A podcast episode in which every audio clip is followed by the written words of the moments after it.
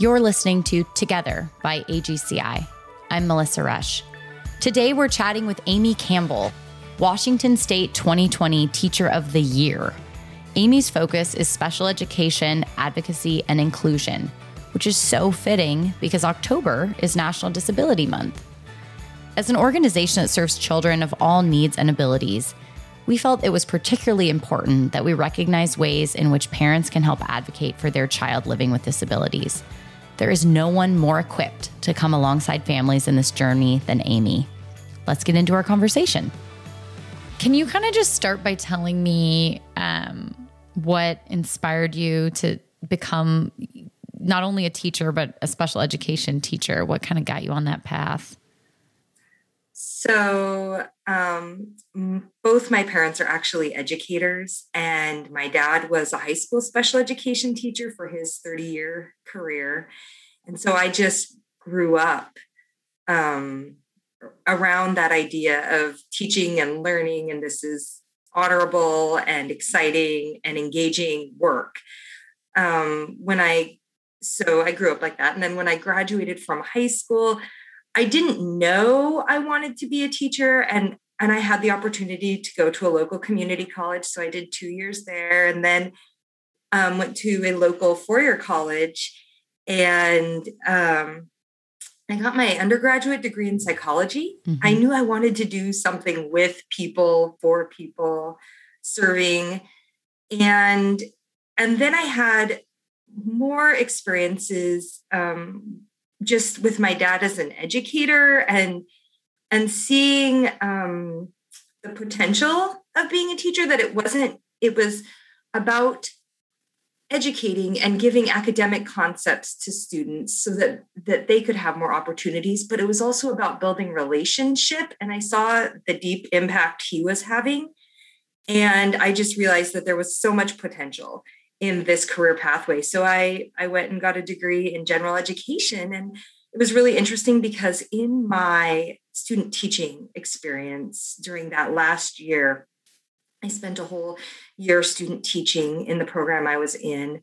I was in a fourth, fifth grade split program, and the students had been sort of um, specially selected mm-hmm. for this split program. They were supposed to have a lot of um, independent abilities and you know being able to stay focused and and do certain things so that a teacher could teach both um, both grades and what i realized in that classroom was that being able that teachers have the capacity to serve such a broad spectrum within mm-hmm. their classrooms that the fourth graders were learning while the fifth graders were engaged and the fifth graders were learning while the fourth graders engaged and and that as an educator i had the capacity to really serve a diverse population in that classroom but um, that there were certain elements of student engagement that i was really missing and, and part of that was my ability to connect with students who had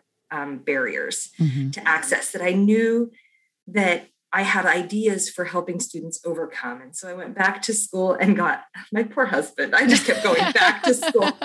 So I went back and back and back. And I got um, an endorsement in special education. And I've been there for 13 years. And I serve students with moderate to profound impact from disability.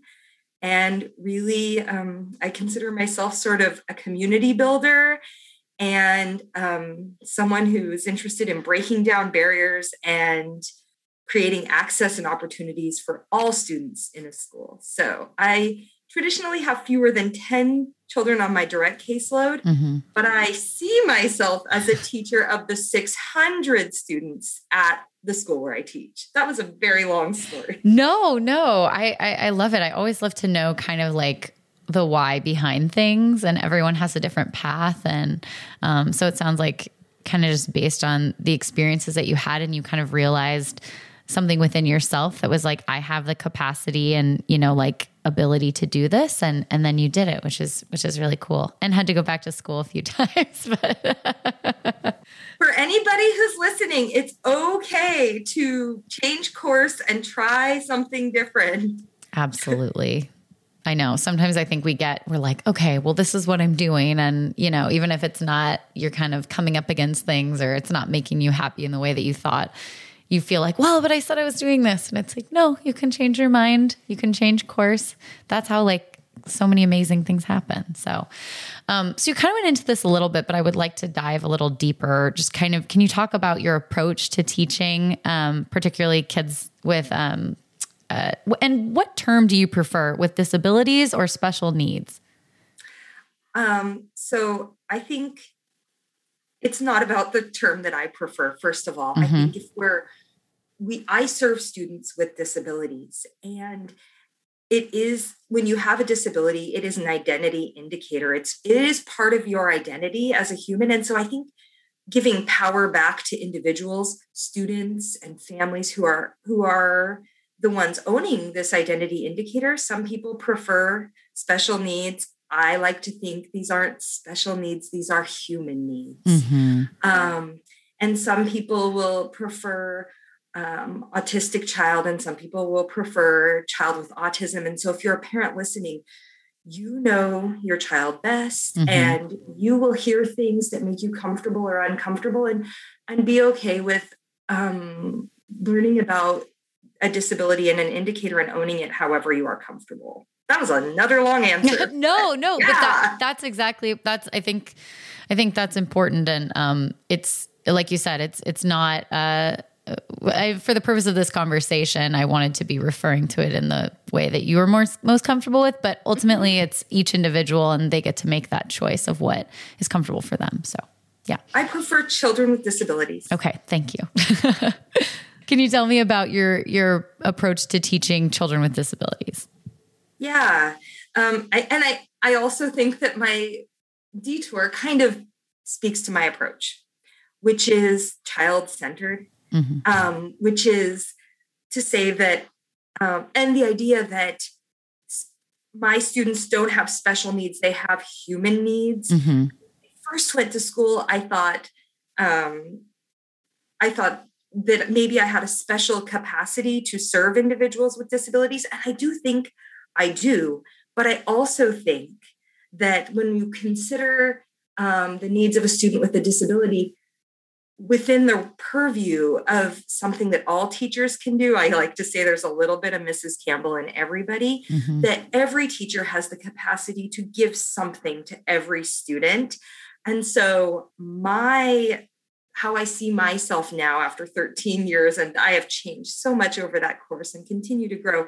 Um, but as a community builder and someone who can identify each student's help a family see, and they bring ideas to this too the capacity, the potential, the interests of any student, and then share that broadly within our school community so that they can be engaged in as many ways as possible. And so, I, something I talk about a lot as an educator is inclusion mm-hmm. and that school community, and how every student has the right to be part of the school community.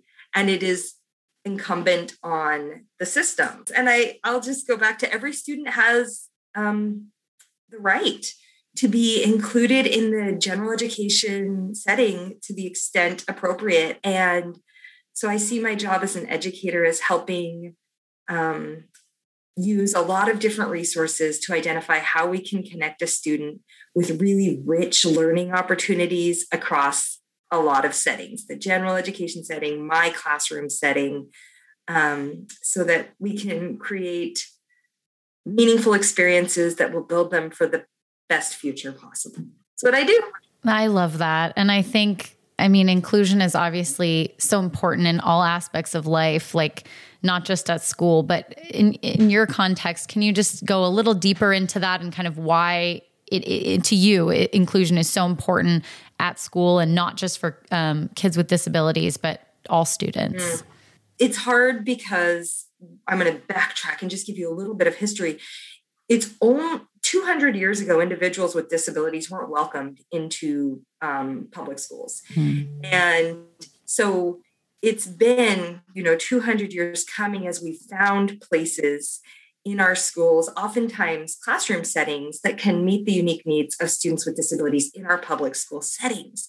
But what we're finding through research and um, and learning about learning is that as we need to continue to find ways to engage students outside of separate edu- or separate special education settings because what it does is it increases um, the opportunities for learning social skills. It actually increases academic learning. Mm-hmm. um, it has all kinds of health benefits for individuals with disabilities.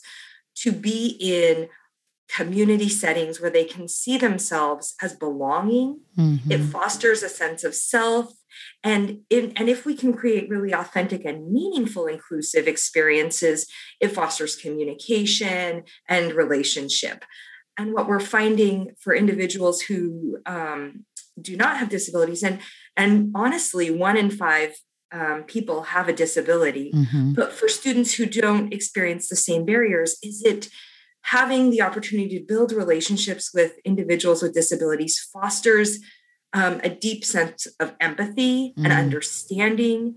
It disrupts the socialization we receive that disability is um, is less than or is means that there's lack of ability or you know we get all kinds of messages about what disability is but we we're finding that just having students with different needs in general education settings is an opportunity for other students for students without disabilities to see how they can include mm-hmm. to learn how to to bring community together. And so i think um, they learn that we all learn differently. I learn that we all learn differently. I learn that i have ways that i can be helpful um, and that and that different is okay. I think yeah. if nothing else, different is great. I love that. I, I and I and I, I just want to say your like enthusiasm for all of this and your passion just like comes through the Zoom call. Like I can see it on your face and hear it in your voice. And um, I wish everyone could have a teacher like you. I think that is uh, just and and just the message of I mean, what is more like fundamental to being human than like the need to belong? Um, and so I just, I love that that is the message that you're putting out there. I think that's really beautiful. Yeah. What's something that you wish people understood about kids like living with disabilities? I think um, that we need to that we need to not be fearful of engaging mm. children who experience disability. That I think we all now um, have been working and living from home, like working from home, living in in isolation for a long time and and i think that there is as we ha- are trying to unravel misunderstanding about what being disabled can mean in america as we're trying to understand like i'm always trying to understand other people's experiences that we have this really important duty to mm-hmm. learn from each other and include each other and um, i think it's incumbent on us to just say hi to people mm-hmm. um, that we need to to just and i think this is important for all populations but this general awareness that it's okay to smile and wave at someone mm-hmm. and and share community and space and it's always good to ask how can i include you and mm-hmm. and understand that that people will have different experiences but be excited to learn about those different experiences because that's how we'll continue to grow our capacity um, to to serve everyone right? Um so a lot of people who listen to this podcast are ad- parents who have adopted kids experiencing disabilities. And yes. so this isn't you know something that they've had uh, since birth you know necessarily. And a lot of times kids come home and then things that become a parent that weren't, you know, information wasn't available in their paperwork and all of that. So it can kind of be like a dropped in boom now we have to kind of figure out how to navigate some of these things which can feel if it's not something you're used to i think overwhelming right.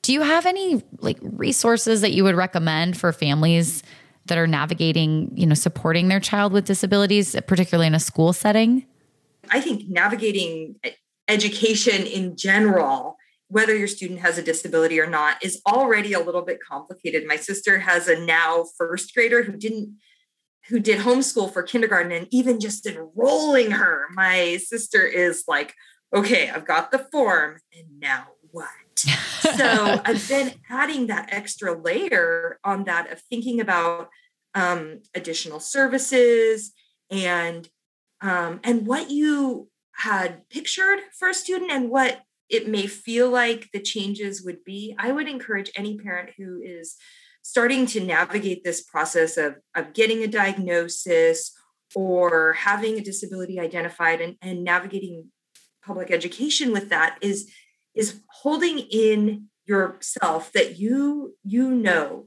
your child mm-hmm. like no matter what and being able to continue to feel comfortable asking questions is so important. Sometimes you'll walk into a meeting, especially if, if it's a um, you know an IEP meeting, an individualized education planning meeting for your student, and there will be four or five or six professionals in the room, and it can feel really overwhelming. And I think to keep in mind that each of the people there is to speak to some aspect of what they know of mm-hmm. what your child is experiencing but being able to know that you are a member of the IEP team and that you bring knowledge about your child as well. You have interests, you have ways that you see them engage at home. You, you might have concerns too about what you want, and you have goals um, for them, genuine concerns or goals, or you know what paths that you'd like them to have in the future, and being confident to be able to ask questions and provide insight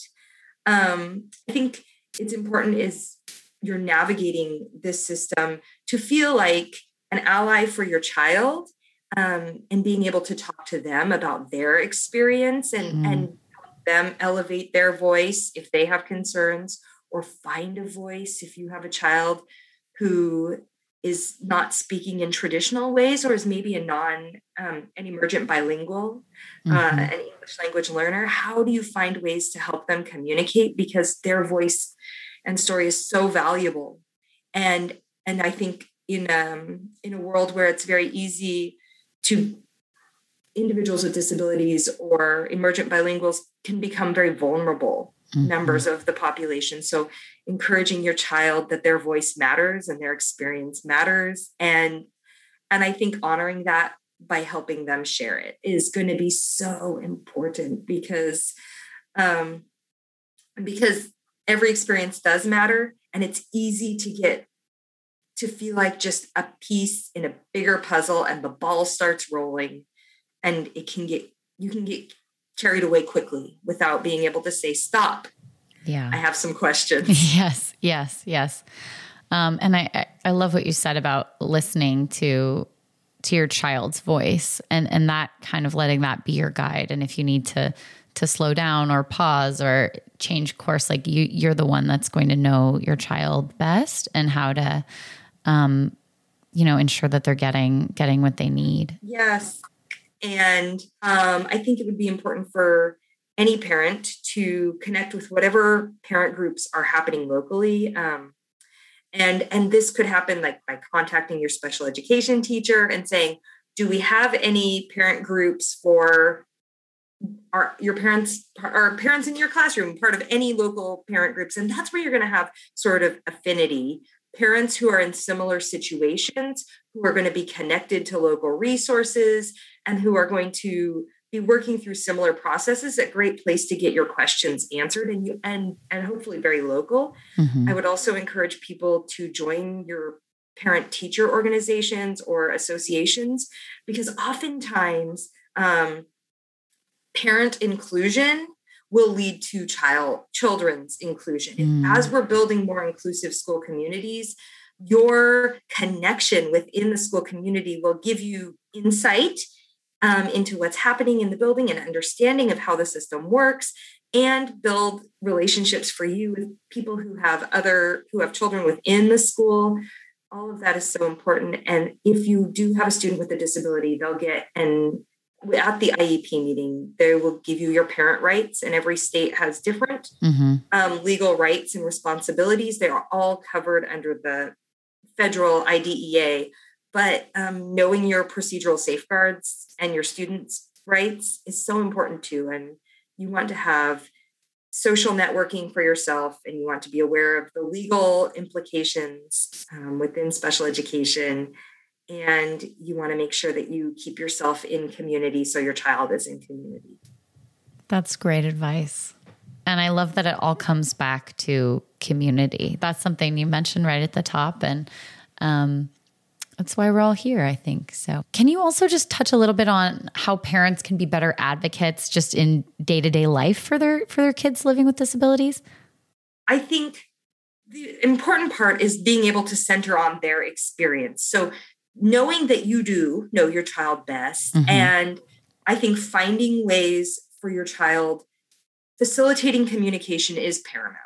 Um, making sure that if you know if we're talking about kids with disabilities, oftentimes they are non-speaking or not oftentimes, but if they have a significant disability, they may be non-speaking. How are we finding the communication ways or emergent bilinguals? How are you getting their voice out um, immediately? And then I mm-hmm. think connecting them with real experiences, like rich, real experiences in the world, is going to be so important um, for any child. Mm-hmm. And getting them to the park and taking them to don't be afraid to take them to the grocery store i think a lot of my the families who i work with um, they do a lot of waiting like we're just going to wait until there's this milestone that we're mm. foreseeing we're just going to wait until and that is really good. I mean we want our children to be successful yeah. um, in these experiences. We're gonna we're gonna wait to try a play date until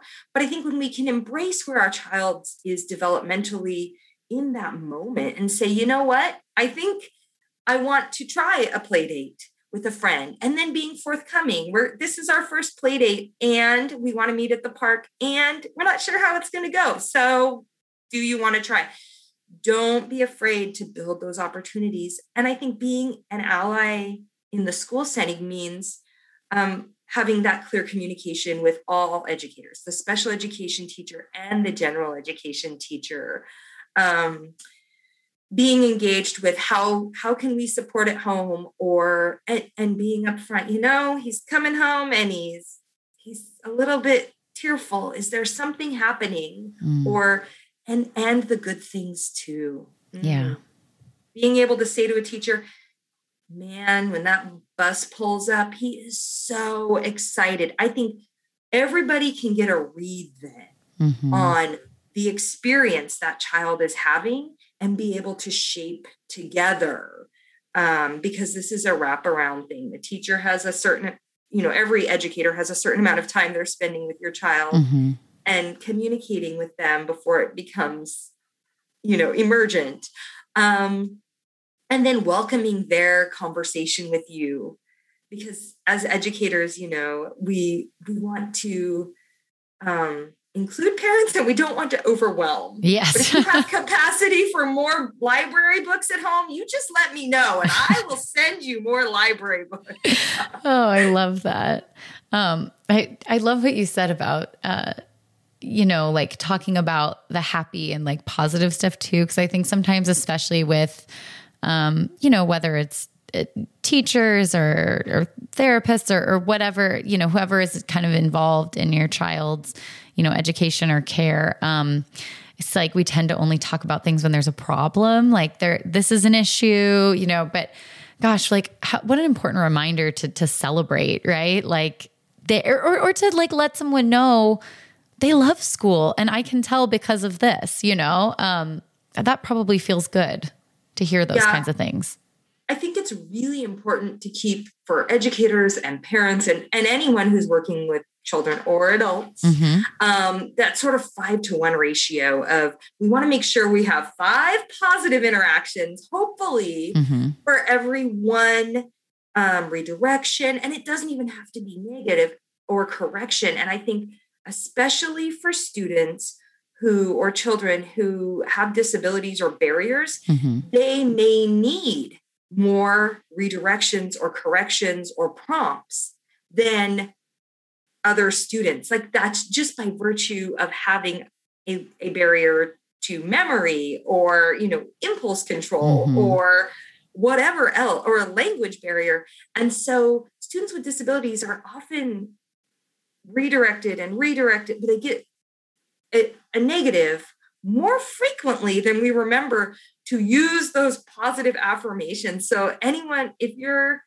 with all children mm-hmm. right yes i think that's where my my um, positive conversational style comes from, but making sure that I'm pouring on the praise. With, you're not going to overpraise a child. Mm-hmm. You're not going to overpraise a teacher or a spouse or whoever you know you're co-parenting with.